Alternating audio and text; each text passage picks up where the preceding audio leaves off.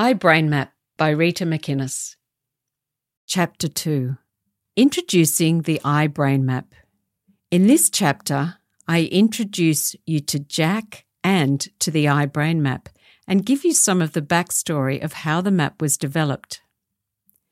In the next chapter, I explain the nuts and bolts of I Brain Map, why it works and when it doesn't work. Then, in subsequent chapters, I unpack each section for your brain. Note that the I Brain Map is a map of the impact of traumatic and overwhelming events on the brain, but is not about physical brain trauma. Introducing Jack and the map. Jack is thirty-four. He is married to Katie and they have a two-year-old son, Ted. Jack is experiencing stress at work because of his conflicted relationship with his boss. Jack has had warnings about his angry outbursts and has been told that another incident will result in his dismissal. His G P is concerned about his drinking, though Jack doesn't see it as a problem. In the first session, Jack was reluctant to discuss his family of origin, but he eventually described his childhood with a violent alcoholic father and a mother overwhelmed with taking care of a household of five children, constantly trying to keep the peace to avoid angry, violent outbursts from Jack's father. The following dialogue between Jack and me occurs in our third session and shows one way I might introduce the I Brain Map. Have you ever been really lost, Jack? I mean really lost, where you thought you could die or never get out lost? Yeah, I got lost in the Blue Mountains once with a friend. We were both seventeen, a bit macho, and made out we knew more than we did. It came in cold suddenly and we weren't prepared. How did you feel when you realised you were lost and didn't know if you'd get out? Terrified. I pretended I was cool, but I freaked out. I thought I was going to die. Lucky we found some shelter for the night. Yes. When we're lost and disoriented, we feel frightened and distressed, and we panic and go around in circles, yeah? Yeah, we did start going round in circles, but we couldn't find any signs or markers. Everything looked the same. We look for signs or markers to work out where we are in relation to where we want to go. We try to orient ourselves. What do you need when you're lost, Jack? Uh, a warm jacket, even if it's summer. Anything else? A good map. We had a crappy old map, not enough detail and out of date. There'd been a flood that had washed out paths and markers, but we didn't know that till later.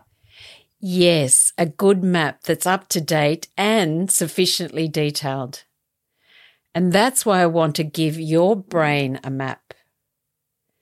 Because essentially it's working on old maps or maps that don't fit together or have enough detail of the territory of your experience.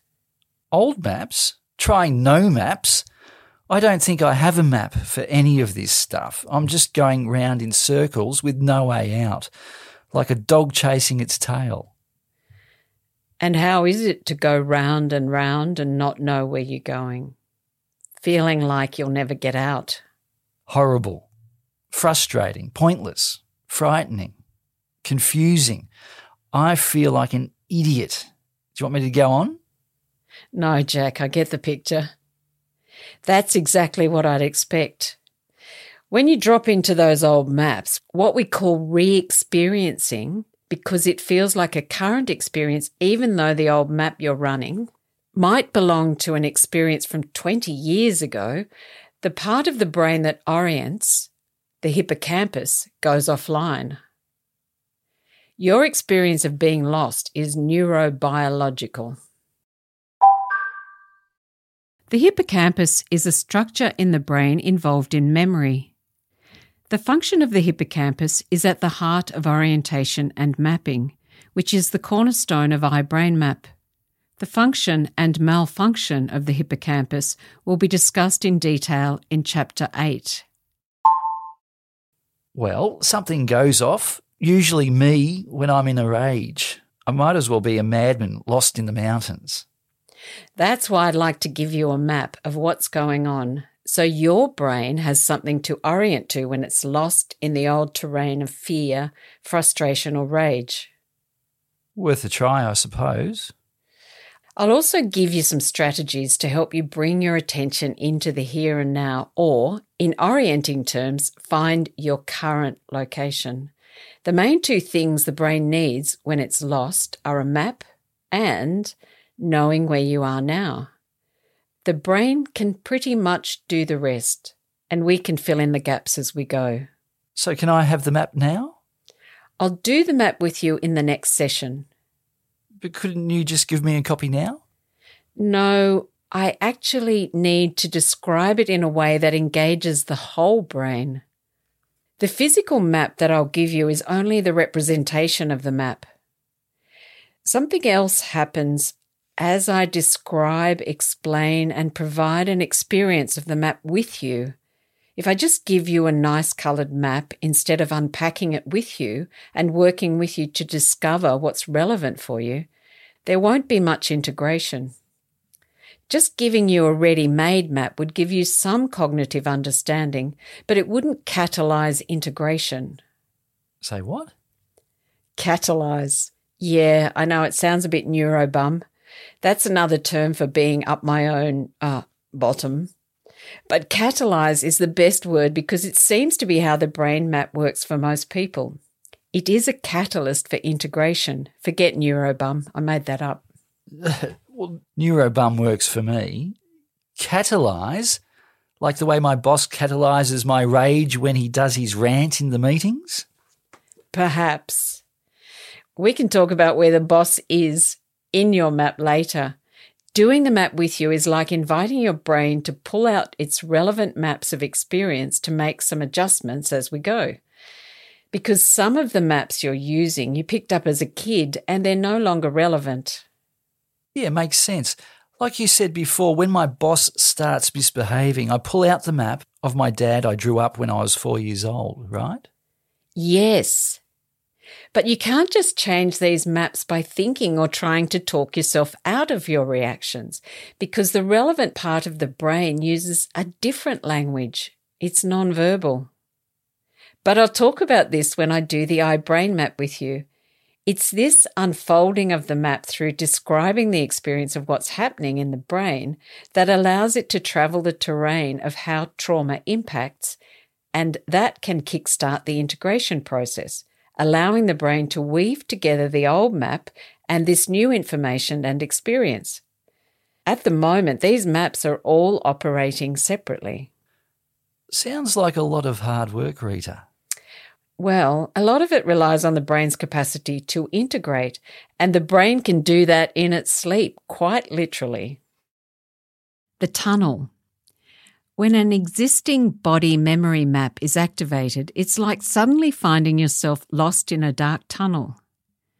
You freeze with fear because you can't find a way out. It seems endless, frozen in forever.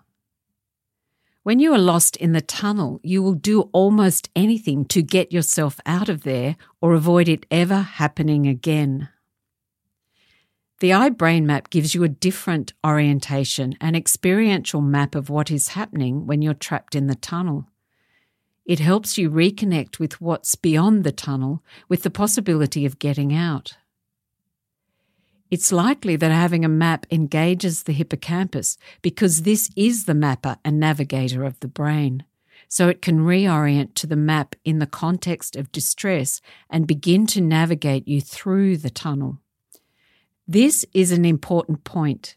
The brain needs a map that can be accessed during activation, so the map needs to include sensory detail to engage the survival brain or lower brain, because that's the brain region associated with alarm. Between avoidance and overwhelm is the sweet spot called integration, where the brain is able to update old maps of experience that are still running. Not just any new map will do the trick. It needs to be a map grounded in direct experience that the brain can recognise when it's stuck. giving the brain a new map based on its own experience, not just on fact and science, which speak the language of the big brain, invites the brain to make new connections. Rather than what you see, iBrain Map changes how you see. When the brain is functioning optimally, it works as a whole complex system. But when it's overwhelmed, highly distressed, or what I refer to throughout the book as activated, it typically becomes divided or split. The subcortical functions in the brain, responsible for survival and general maintenance, drop into alert alarm mode and start running the show. These subcortical brain functions are not consciously accessible to the big brain while they're disconnected and running an alarm loop. Throughout the book, I refer to these functions of the brain as survival brain or lower brain because they involve subcortical structures, especially the amygdala. The term lower brain doesn't imply lesser in any way, but simply refers to the location of structures in the brain involved during activation, including the body and physiological reactions such as breathing and heart rate. Other terms I use for these brain functions associated with survival and maintenance include body brain, child or kid brain, puppy dog brain, or naughty puppy brain, playful brain, bottom brain, or underbrain. For ease of understanding, I refer to cortical brain function as the big brain, top brain, adult brain, thinking brain, and so on. Anything that implies our usual way of thinking and problem solving or executive function. The great divide in the brain is this top-down split between big brain and lower brain functioning, which occurs when we're overwhelmed or anxious and during activation. The most effective way back into whole brain functioning when the brain is divided is from bottom up by using the language of the lower brain or underbrain, which will be discussed throughout the book. iBrain Map Stories. Following are three stories of how people responded to the iBrain Map, which influenced the map's development. The names and details of these stories have been changed. Sue's story, from overwhelmed to understanding to choice. I was working with a young woman who I'll call Sue. Sue had a history of severe childhood abuse. Over several weeks following assessment, I discussed and drew the dynamics of the impact of trauma on the brain, describing the techniques I would use in session if she became distressed. This was all preparation for exposure. But before I had a chance to start the process of exposure, Sue came to session animated. She explained that she'd been driving and was activated for some reason. Instead of responding with her usual reactions, why, why, why, or what's wrong with me, Sue, you crazy bitch, and becoming increasingly agitated, she had recognised that she was activated and was able to use a condensed version of a technique I'd recently given her. She pulled to the side of the road and brought her attention into the present through detailed sensory awareness. She described how she'd given it a nine out of ten and felt her hand touching the steering wheel, listened to the radio and looked around at the scenery outside the car window, then had a cigarette. It worked, she said, grinning. Through our discussion, it became apparent that what was important about this for Sue was that through this brief experience, she went from feeling powerless, overwhelmed and confused to understanding through direct experience of what was happening, and everything I'd been explaining about the impact of trauma on the brain suddenly made sense. This experience changed everything for Sue because she understood what was happening to her. She no longer felt so powerless or crazy, and not just because someone said she wasn't, which she'd never believed, but because it made sense to her through her own experience. For Sue, this was the beginning of having some choice. Jane's story. Gentle exposure. Jane had been raped two years prior to attending counselling. I was cautious about re-traumatizing her and worked with her for several weeks, preparing her for exposure therapy, telling her how it would work and explaining on the whiteboard how the brain gets stuck in overwhelm or numbing and how we needed to help her get into the window of tolerance. Jane was sometimes distressed during session, although we didn't speak directly about the rape, only about the impact of trauma on the brain. At those times, I would bring her attention back into the room and help soothe her by introducing her to techniques to regulate the emotional distress. When the agreed day to begin exposure therapy finally came, I was as nervous as Jane because there had been so much preparation, and it was the first time I'd taken someone through the process of exposure to a specific traumatic event. Firstly, I asked her to describe the experience of the rape as if from a distance or in headlines, as it's often described. Then gradually, I directed her to move in closer and closer to events with increasing detail.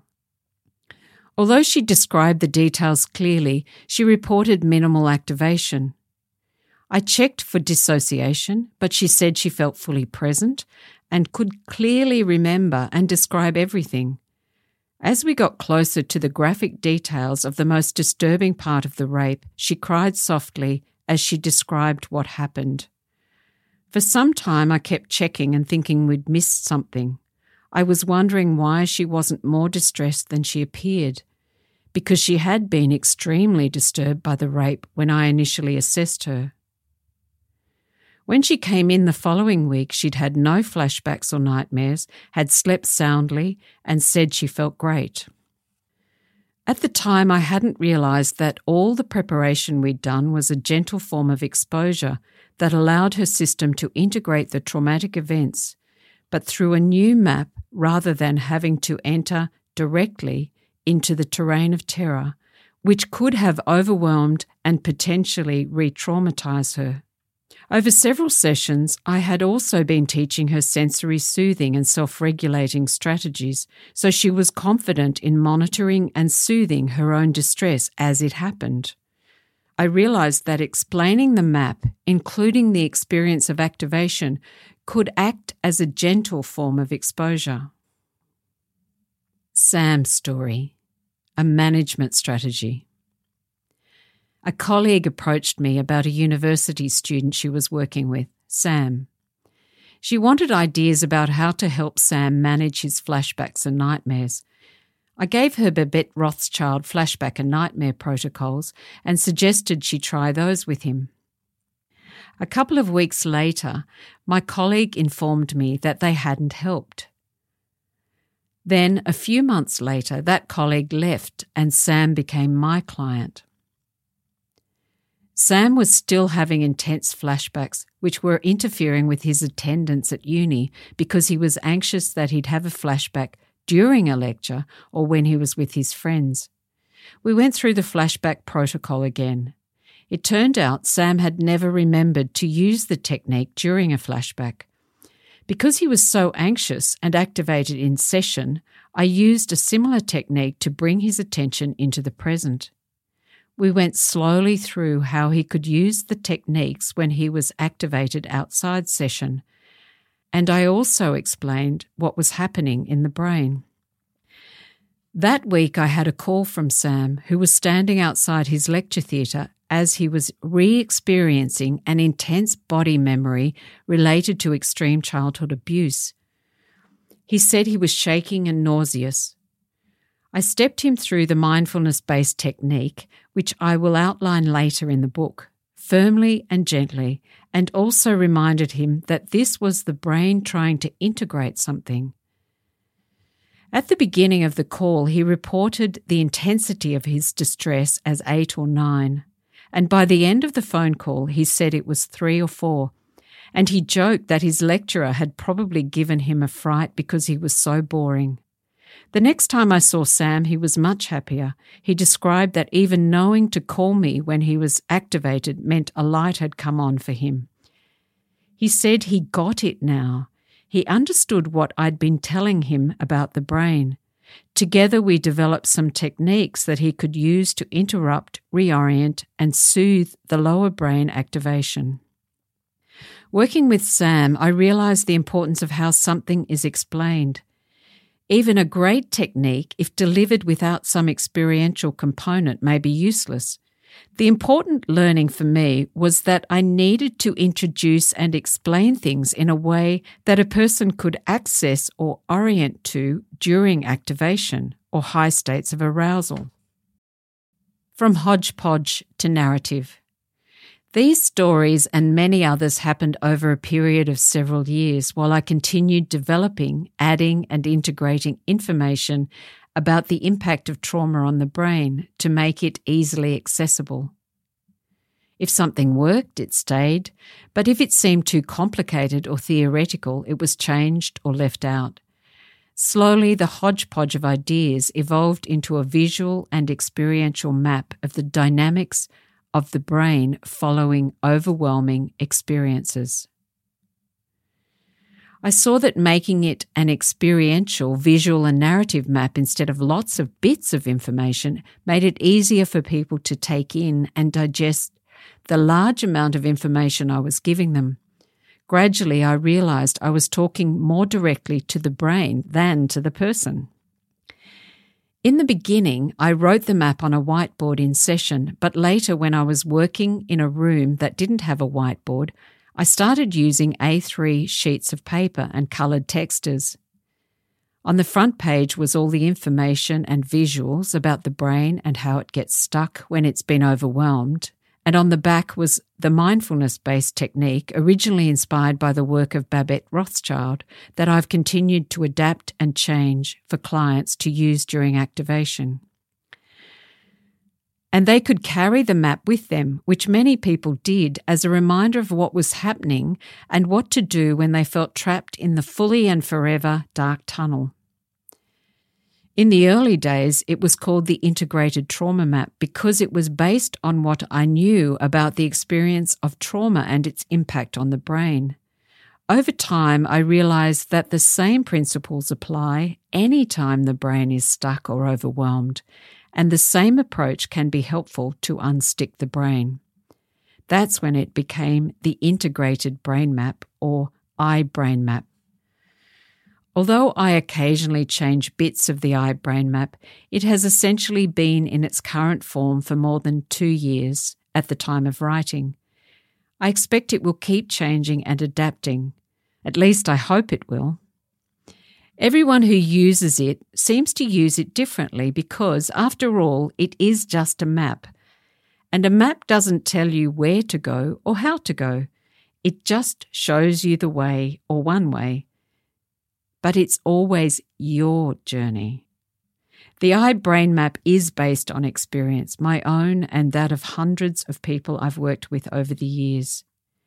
It has also been influenced by brain science and the work of many researchers and clinicians. Some of the main influences are Antonio Damasio, Babette Rothschild, Bessel van der Kolk, Bruce Perry, Dan Siegel and Peter Levine, to name a few.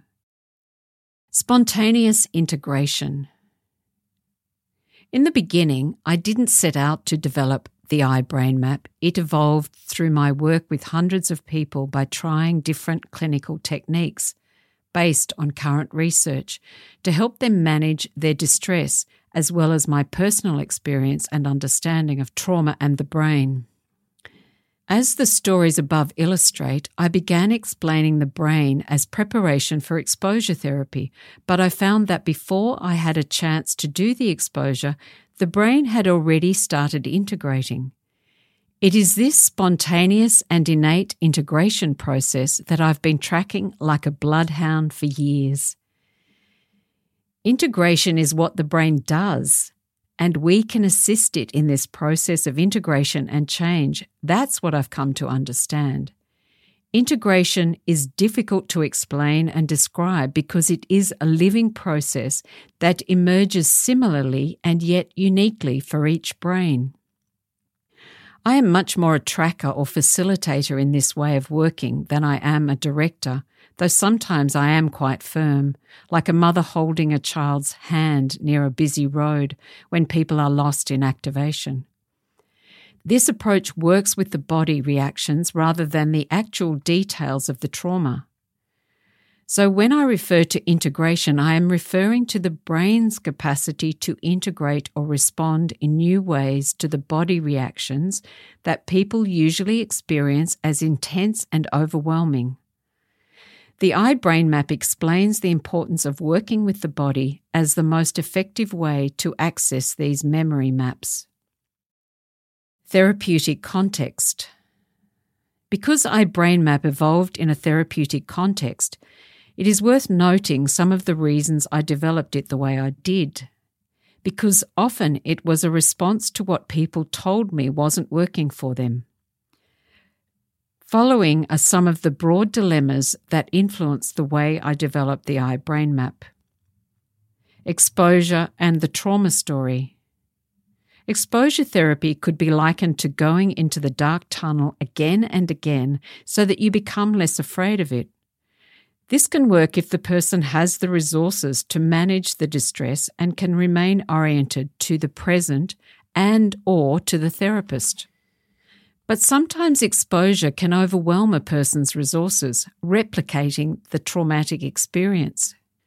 At best, it can reduce the distress around that particular trauma, but often it doesn't encourage generalized brain integration or teach a person how to respond when they experience lower brain activation outside of sessions.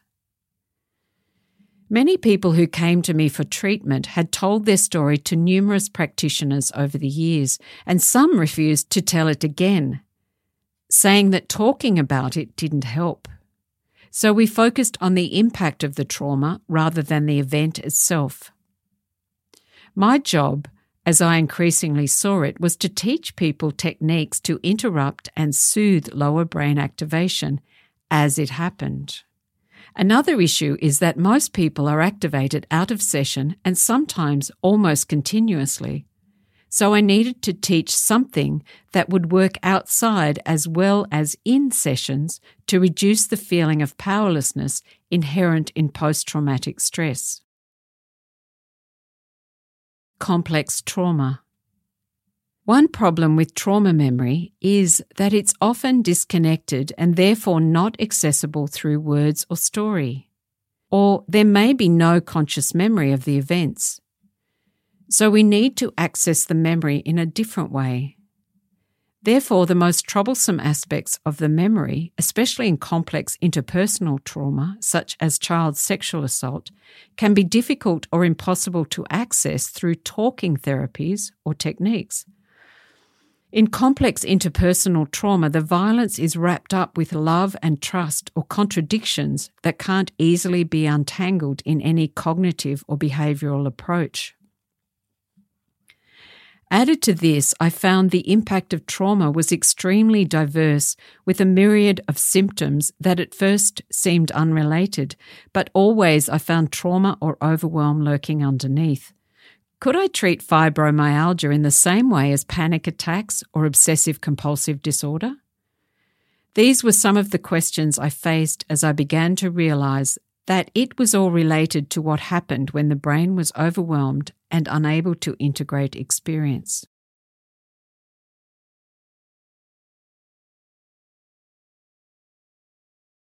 Thinking, talking, and telling tales.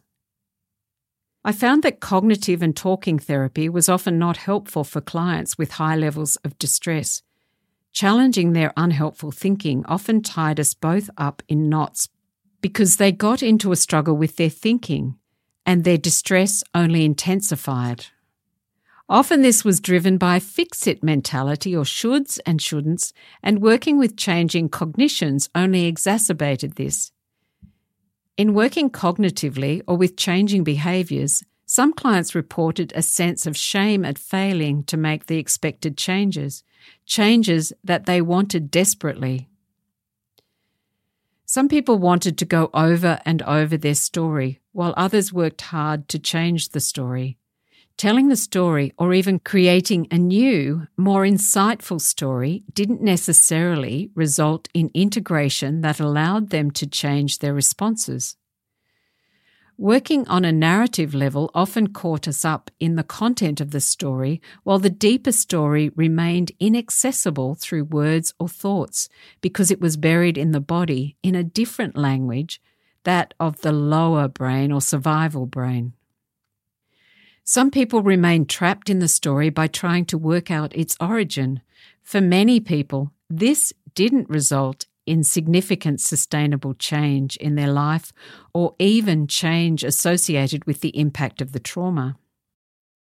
Leaving the treatment room and entering the world. Although iBrainMap began life as a therapeutic model, in this book I offer it to you as a personal approach to understand and respond to lower brain activation, whatever its form, including anxiety, anger, agitation, overwhelm, freezing, and any other kind of distress that has a stuck quality. Different manifestations of activation are discussed throughout the book.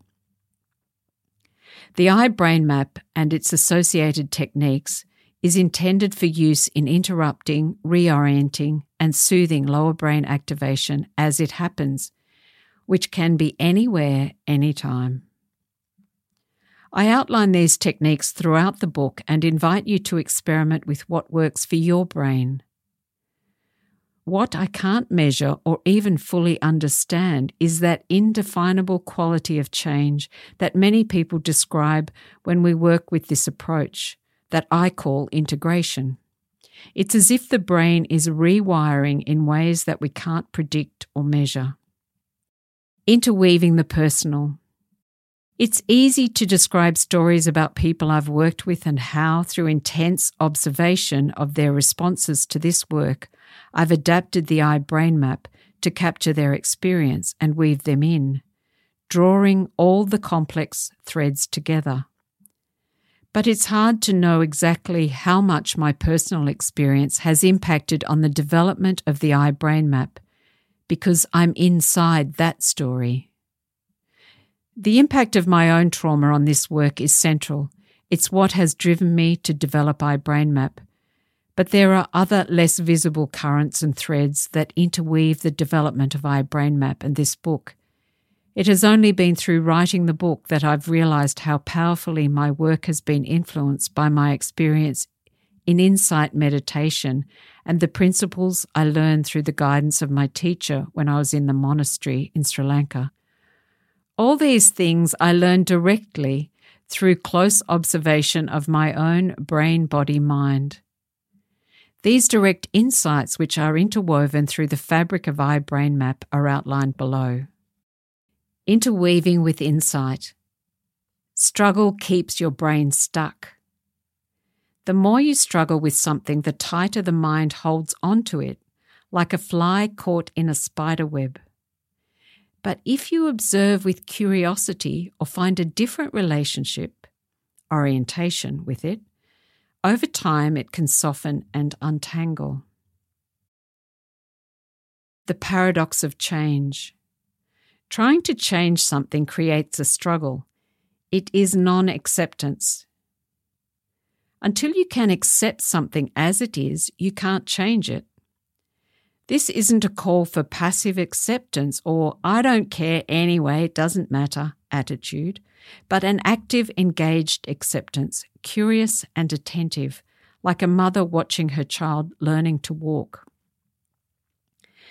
The other thing about change that we all know but rarely act as if we know is that the only context we can change is the one we're in right now, and we can't change anyone but ourselves. The body is the brain, and all experience is stored in the body. To know the mind, you have to know the body. The two are intimately interconnected and interactive.